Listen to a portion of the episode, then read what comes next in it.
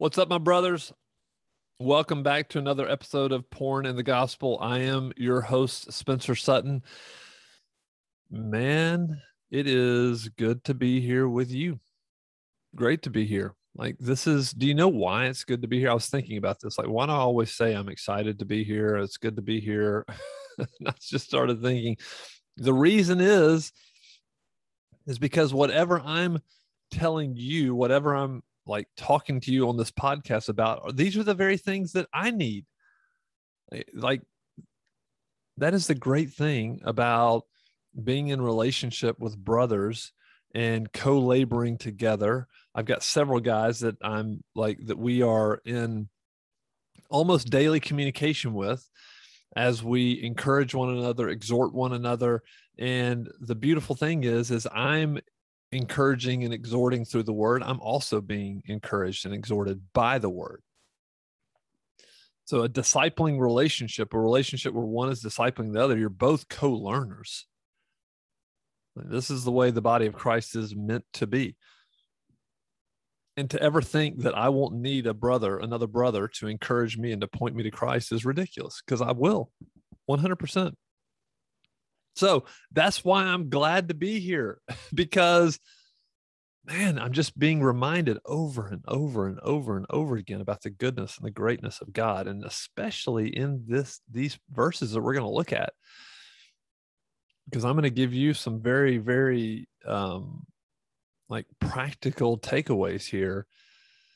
And the incredible thing is, as I was looking at these and reading about these and thinking about them in my own life, and I've said it before in a different episode, like common, common sense is not always common practice. And the truth is, freedom from pornography is a process. Like it is a process. The, this thing does not go away by itself. You know this. If you're listening, you absolutely one hundred percent know this. You have tried and you have failed over and over and over again, which is why we look for all the man-made ways to do it as possible. Well, I'm going to throw away all of, I'm going to get rid of all the, the porn videos or whatever I have that I've stored on my computer or whatever. I'm going to, I'm going to unfollow every, you know, person on Instagram that makes me, that triggers me and, and sends me down in that direction. I'm going to put porn blockers on my computers, on my phones and all this. And I'm not saying those things are bad, but this is a heart issue. It goes deep. Raise your hands out there if you've put a porn blocker on your phone and only to find a way around it and disable it. Raise your hand. Yep. Same. So it's a hard issue and we've got to attack it. We need to attack. Again, it's not complicated. The process is not complicated. So what we're even going to talk about today as we look at Hebrews eleven, the first few verses, not complicated, but easier not to do than to do. Easier to stay in your life of pornography, stuck in your life of pornography, easier to do that while it destroys your marriage and your faith and your body and your relationships and keeps you from doing your best work. I mean, all of these things we, I mean, we've talked about all of the consequences that porn brings with it. It's not just our relationship with God. It doesn't just mess that up. Every every guy will admit that, that I've ever talked to, admits that they're distant from God because they're struggling with porn, because it, it throws them into this pit of shame. And so we end up, after a little bit, we start feeling better about ourselves. And so we get to a point where we're like, well, this isn't so bad. You know, I've gone a couple of days without it. And then we fool ourselves into thinking that we can do better next time without addressing the issues. Because addressing the issues can be painful and it takes a lot of courage, which is why God says in his word over and over and over and over again. My pastor, I just heard this just the other day, a few weeks ago, he was preaching and we were there on Sunday and he said that this was the most repeated command in the Bible was do not fear. I didn't know that. Why do you think God had to say that over and over and over? Because he knew that fear would keep us from true faith. Fear would keep us from living a life of faith. We get so concerned with what everybody else is doing, what everybody else is thinking, what other people think of me. That's why we have to come back to God's word over and over and over and look at the beauty of the cross. This is why they, I mean, think about this writer, this, whoever it was who wrote Hebrews. He just spent ten chapters talking about the supremacy of Christ, how glorious Christ is, like convincing them he is the better Moses. He is the better Joshua. He is the better Aaron. He is the better priesthood. He is the best sacrifice, the only sacrifice needed, the once and for all sacrifice. So if we can't trust him, then we can't trust anybody. And so if we raise our hands and say, I trust this Christ who you've described in this book in Hebrews, what does that life look like? So he's going to show us right here in these, in chapter eleven, he's going to say, this is what that life looks like. And then you and I, what we get to do by God's grace is we get to look at the word of God and we get to hold our life up to it and say, God, is this, is, is my life a life of faith? And the fact that we struggle with pornography over and over and over again, I would say it's not a life of faith. It's a life of fear. I'm afraid. So I do what? I hide. I hide in, like I'm in the garden, like I'm Adam and Eve after they just sinned, realizing I'm naked, and I go and hide myself from God. I don't want the light of his countenance, the light of his purity, like his pure, I don't want his pure gaze on me because I'm sinful, which is proof we're, we're not trusting in the blood of Jesus Christ.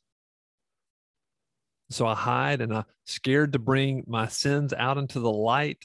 Like First John one, five through ten talks about, I'm scared to do that because, man, what if somebody thinks something about me that I don't want them to think? I mean, come on, guys. This is what we're worried about. We're worried about pleasing men rather than pleasing God. That's not a life of faith. And this is what I want to wake us up from.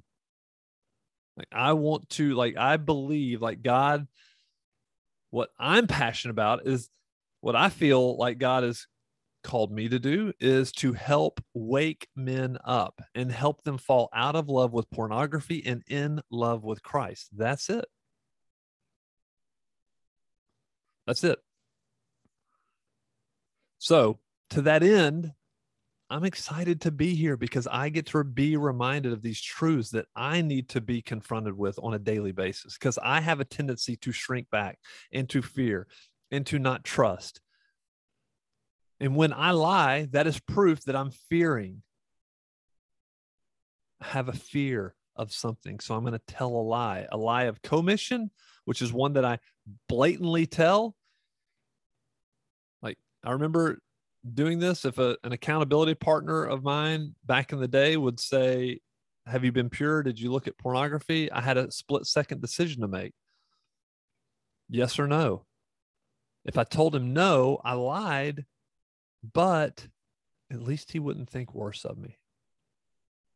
And so I'd say, and when he said, have you looked at porn? No, no, no.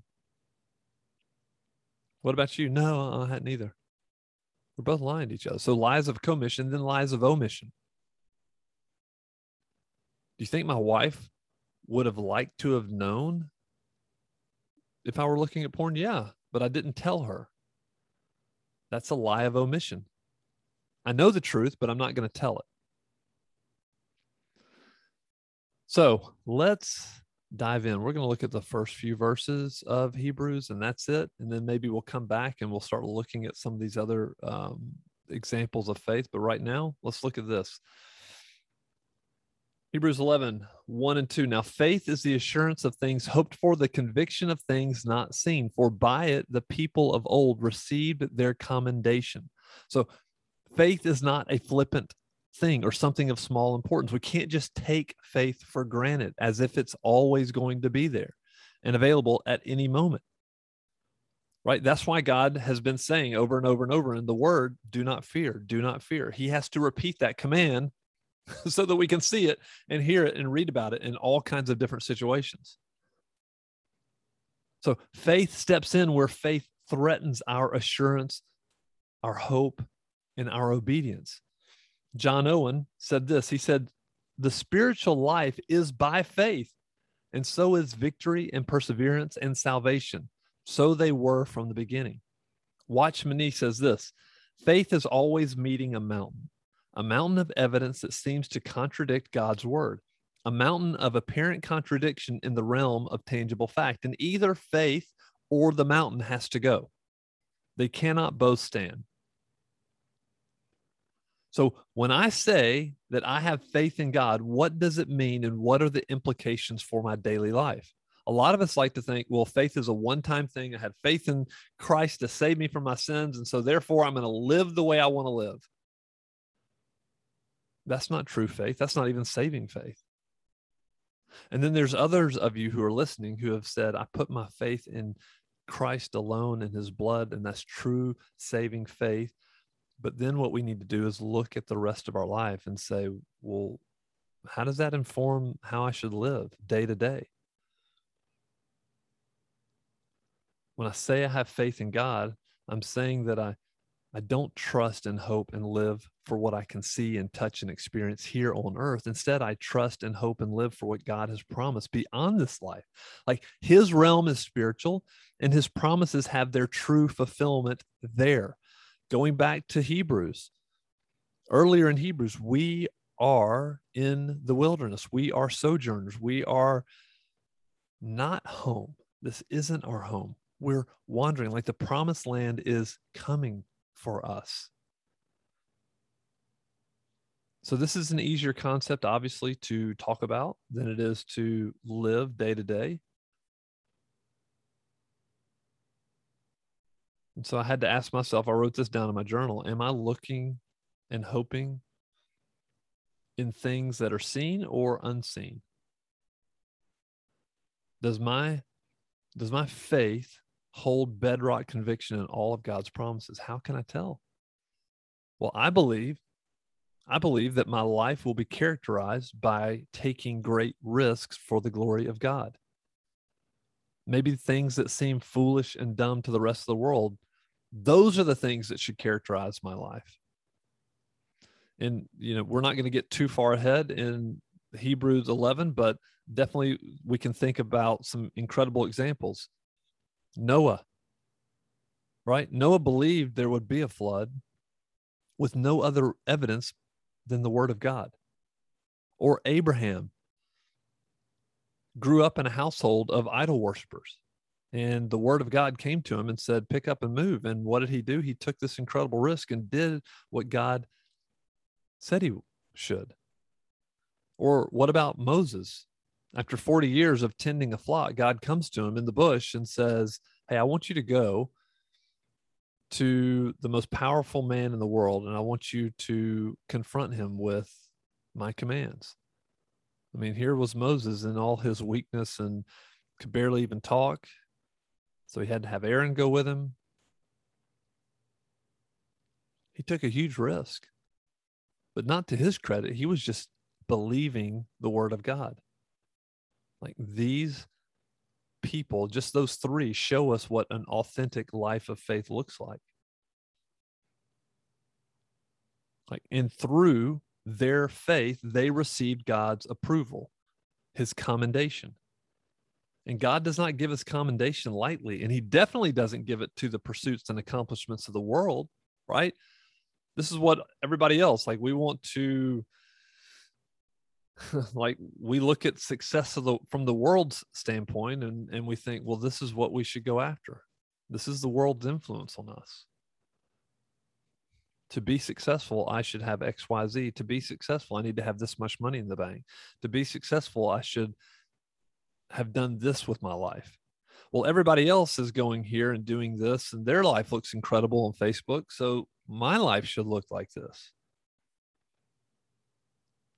So whose approval and whose praise do we really desire? What does our life point to as the answer to that question? Because in the realm of faith, talk is cheap.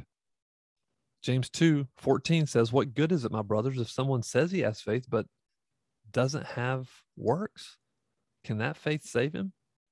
So when we're talking about faith, we don't typically talk about facts, but what we need to do, what I'm going to ask you to do right now, is to take an inventory of your life. Be very, very realistic and tell the truth to yourself. Don't lie to yourself. Tell the truth to yourself. And this is the question you should ask. What do the facts of my life, what do the, the facts of my life say about my claim that I live by faith or that I have faith in God? It's a big question. I mean, you could even take a piece of paper, a journal, whatever, and just start writing down, what are the facts of my life in regards to my spiritual life? How does, how is my faith playing out? And is that evidence? Again, what the world admires is power and wealth and worldly glory and fame. But that's not what God admires or what he commends. What we're looking for is that, like, and what we'll, we'll see in the whole chapter eleven of Hebrews is this faith hall of fame. And this is what we want. We, we want God's favor. He, we want his approval. We want his commendation. Like, guys, we only have a short time here on life, in, in life, like a short time here on earth. Very, very, very short. These things, God's approval, his commendation, his favor, they don't come by pursuing the world. They come through faith. And so verse three of Hebrews eleven, well, I'll just read the first two verses again just to refresh us. Now, faith is the assurance of things hoped for, the conviction of things not seen. For by it the people received their commendation. By faith, we understand that the universe was created by the word of God, so that what is seen is not made out of things that are visible. So faith, I'm telling you, faith is our most valuable weapon in this world when it is linked up with the word of God. It's a weapon.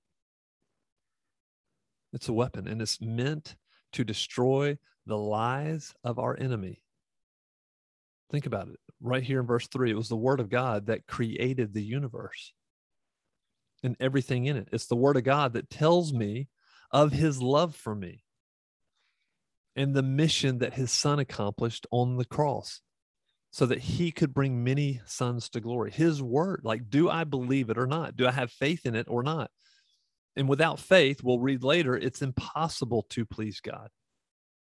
And so when the apostles were confronted with this, their own lack of faith, they called out to Jesus and they said to the Lord, Luke seventeen, increase our faith. So J C Ryle says this: in walking with God, a man will go just as far as he believes and no further. His life will always be proportioned to his faith, his peace, his patience, his courage, his zeal, his works, all will be according to his faith. And I will insert there your purity, your purity, your life of purity apart from porn, will be in direct proportion to your faith.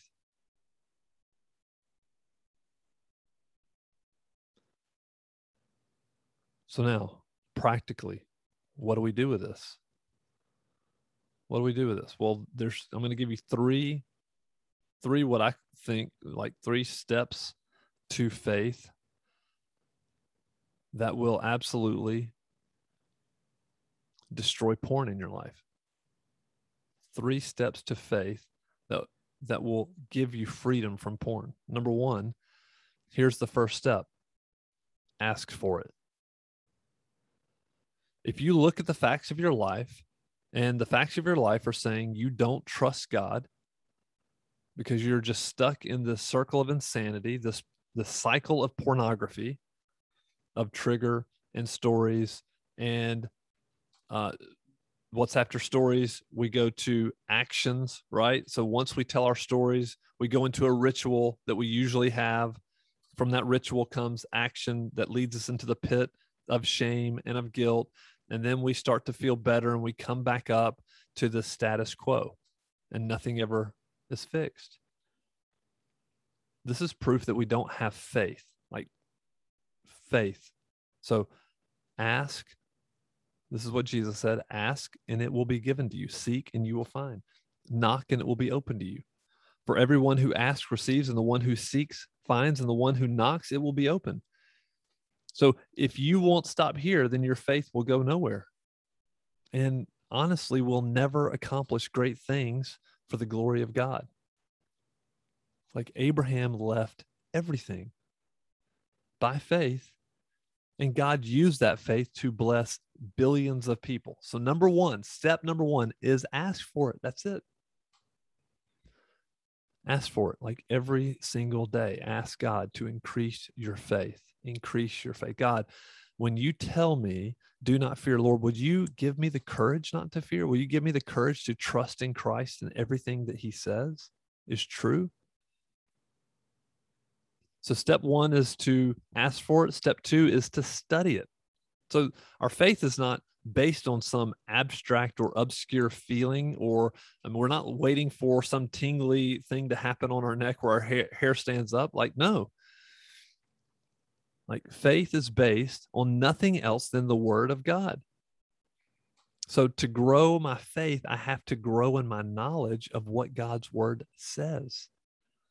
Like, he has given it to us to grow our faith, and growing our faith, we become more like his son, which his son trusted perfectly in him.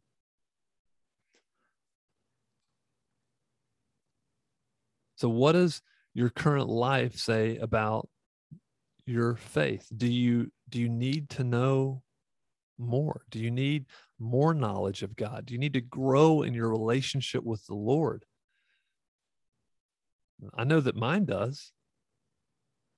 I mean, one thing that that I've been, you know, struggling with and wrestling with here recently is just my leisure time. Like, I've got friends who are covered up. Like, I'm covered up at work. I've got tons of work to do, things going on all the time. However, like, my kids are at a stage where we're not, they don't need me all that much, right? I got a son who's at college. He's growing in his independence, which is incredible, which is awesome. And then I have a daughter who's in high school, right? So she definitely is, is still needs me, but she's driving. So I'm not, I'm not like some of my friends that have kids of all ages, and they're taking, they're going to games all the time. They're going to practice all the time. They're going to recitals and this and that. They're like completely busy. So this is a thing that I've been struggling with, is like, okay, with my leisure time in the evenings, mostly, what am I doing with that? How am I using it? What is faith? What is, what is, what do my actions say about my faith in God and my declaration that he is the Lord of my life?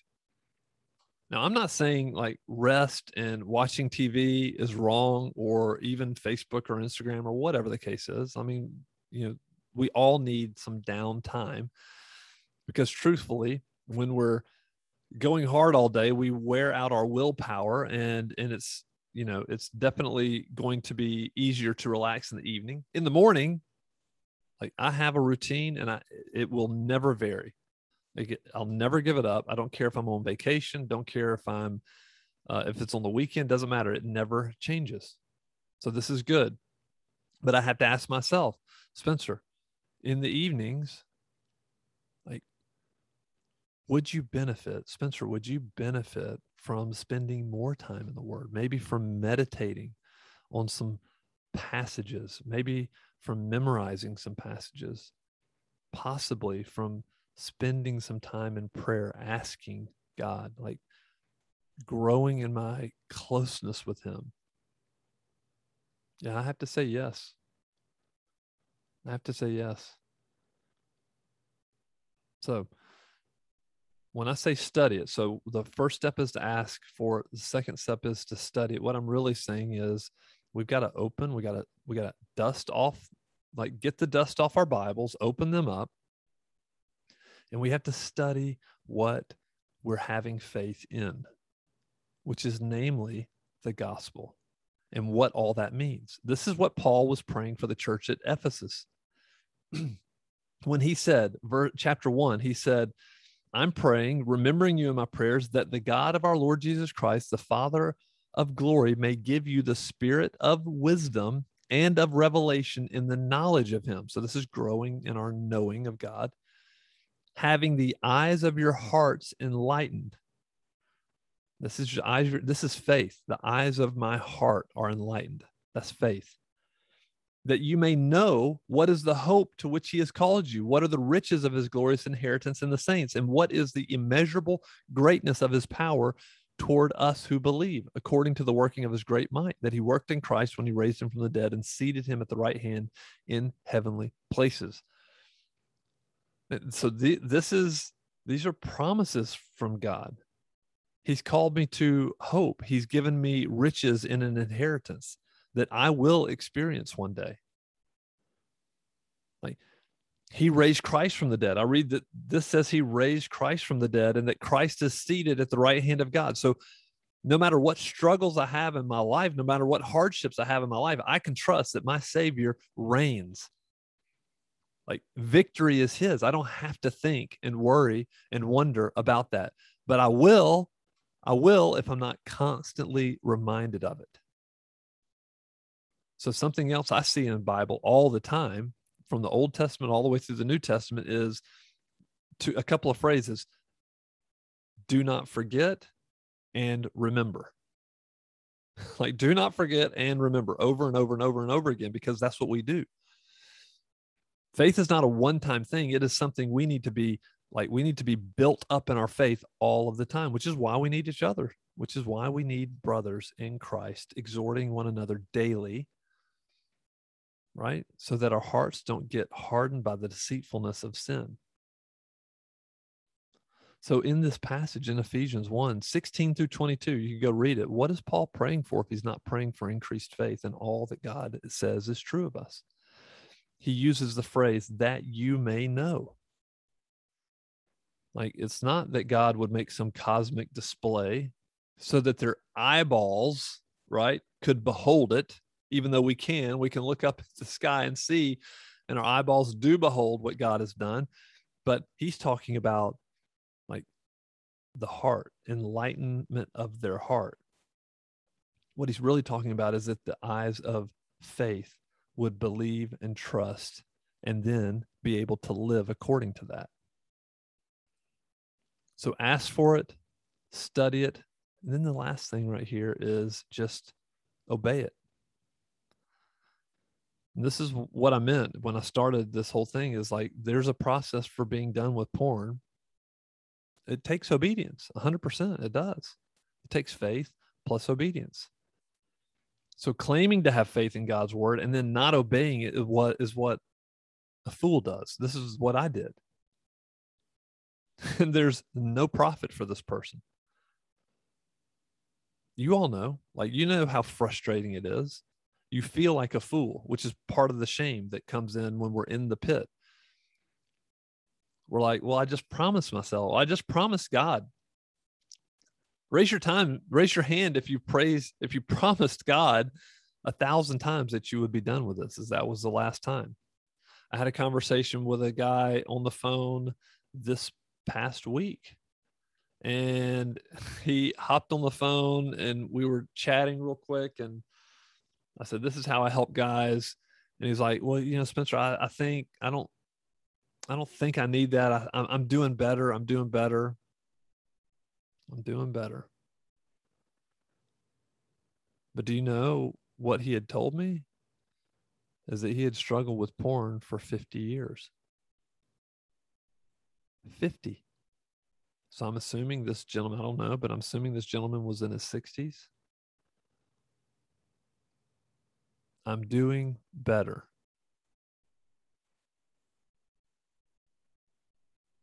What do you think? It's not easy, is it? What's the phrase? Easier said than done.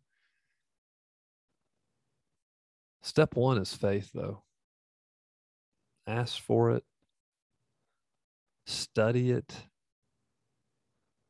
Obey it. I mean, James, this is what the book of James chapter two is about. What good is it, brothers, if someone says he has faith but doesn't have works? Can such faith save him?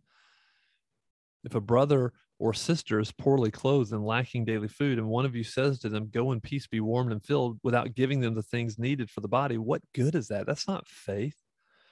So faith cares for the poor. Then he goes on, was not Abraham our father justified by works when he offered up his son Isaac on the altar? You see that faith was active along with his works, and faith was completed by his works. And the scripture was fulfilled that says Abraham believed God, and it was counted to him as righteousness, and he was called a friend of God. Like, was Abraham's path a beautiful picture and a beautiful path without hardships, without difficulty, without lying and deceit? No, it wasn't. He failed all along the way, but he never gave up. He was making progress.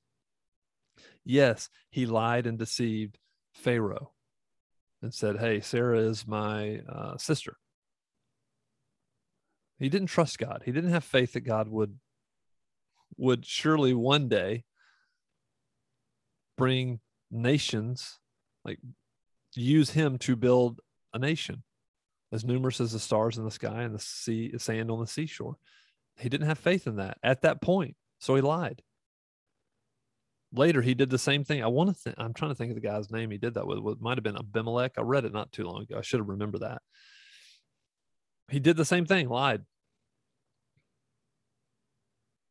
His lying proved that he wasn't having faith in that moment, but yet he kept pressing on. Kept pressing on. I tell guys all the time, it's not like being done with por- pornography is not perfection day one. It is progress. There's progress. So you follow the steps and there's progress, progress, progress, progress. And you're going to meet difficulty and discouragement and one thing after another until one day you're going to wake up and realize I am one hundred percent free. A test will come that you will pass. An obstacle will come that you will pass. Abraham failed, he kept going, failed, he kept going, failed, he kept going, until one day God said, you know this son I've given you? Yeah, God, I, I know him, Isaac. Your one and only son? Yep, know him. Offer him on this altar. Go take, take him to a mountain that I'm going to tell you about and then sacrifice him there. God, I'll do it. I'll do it. His difficulties were preparing him. His smaller steps of faith were preparing him for a massive risk, a God-glorifying risk that would point the world to the ultimate sacrifice of Jesus Christ. Then James goes on, and in the same way, was not also Rahab the prostitute? I mean, what is God doing using the sexually broken person to, as an instrument to help his people? Amazing what he does, right? In the same way, was not also Rahab the prostitute justified by works when she received the messengers and sent them out by another way? She risked her life because she believed God. She believed God. Beautiful picture. So what about you? What does your life say that you believe in and trust in and have faith in? What does your life say about who you're seeking approval from? And guys, I get it. These are tough things to deal with because we don't like, we love to be right. We love to defend ourselves. And so we make up all kinds of excuses. I mean, I hear them every single time because, and I recognize them because I had the same ones. Well, I'm stressed out. You know, when I get stressed, that's when I, you know, give into porn. Why is that? Start asking questions. Why? Why, why, why? Well, we want to avoid negative feelings. So we say, well, what's the shortest path, the quickest path, the path that we've path that we've used so many times before? What is that path to a good feeling? Well, it's pornography. You know what's a more difficult path, but a better path and an everlasting path and one that has great reward? That is the path of communion with God, of fellowship with God. That path, that path is good and leads to eternal life.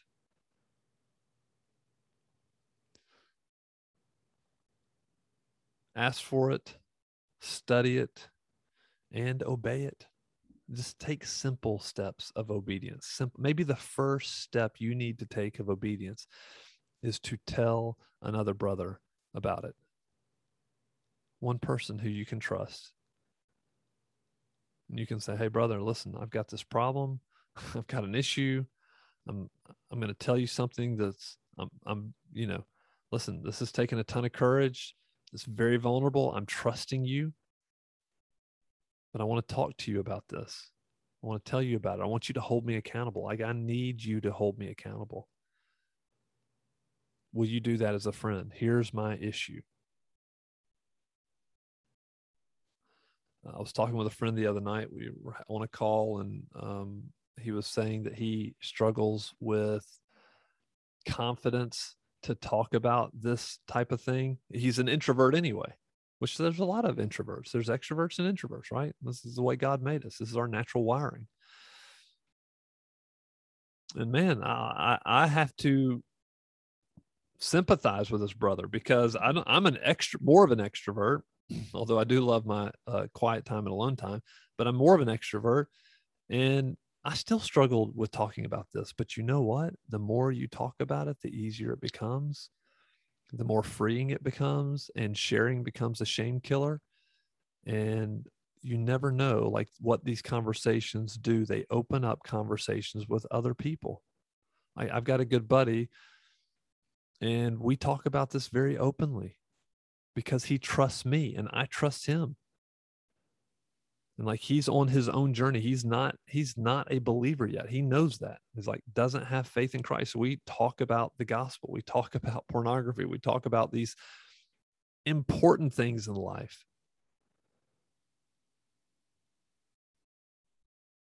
Yeah, we still talk about football and basketball and our kids, which is awesome. Our wives, which is awesome. And we should. This is just doing life together. But I'll I'll not neglect the important things, and neither will he, which is great. So, brothers, if there's anything that I can do to help you, if there's any way that I can help you, you reach out to me, email me, Spencer at natural porn killer dot com. I've got, obviously, this podcast. There is a Facebook group you can join if you want to. You can join us. It's called The Exodus. So if you search for it, you'll find it. It is a private group. You can't see who's in there. You can't see anything that's said. You have to answer a couple of questions, and then uh, you'll get approved to join the group. I, man, those are two ways that you, this podcast, that group is two ways you can be encouraged to walk in faith. Like, I'm going to do my best, as imperfect as I am, I'm going to do my best to point you to Christ, because that's my only hope.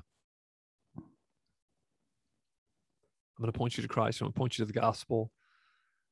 I'm going to share practical strategies and tips for being done with porn forever, because those are important as well, but not at the expense of the gospel. Because of faith, we will do these things. Because of faith, we'll take great risks and raise our hands and say, I need help. So if you, if that's you and you need help, reach out to me. Guys, if you would, like, I'm going to ask this again. I'll probably ask it every episode. I would love for you to leave a review. So I've gotten a few people that have left reviews on the podcast. Um, I don't know who they are, which is, which is great. I love it. Like, I don't know these people, and it's awesome. Um, leave a review if you found anything helpful. Leave a review on Apple iTunes specifically. That's where most people get this podcast. Of course, people listen to it on Spotify and on Google, and a lot on Apple iTunes. But um, yeah, I would just encourage you, leave a review. Give me a five star if you thought it was worthy. If not, then don't. But uh, would love to hear from you, and would love to hear from you regardless. All right, brothers, y'all have a great week. I will be back with another episode next week of Porn and the Gospel.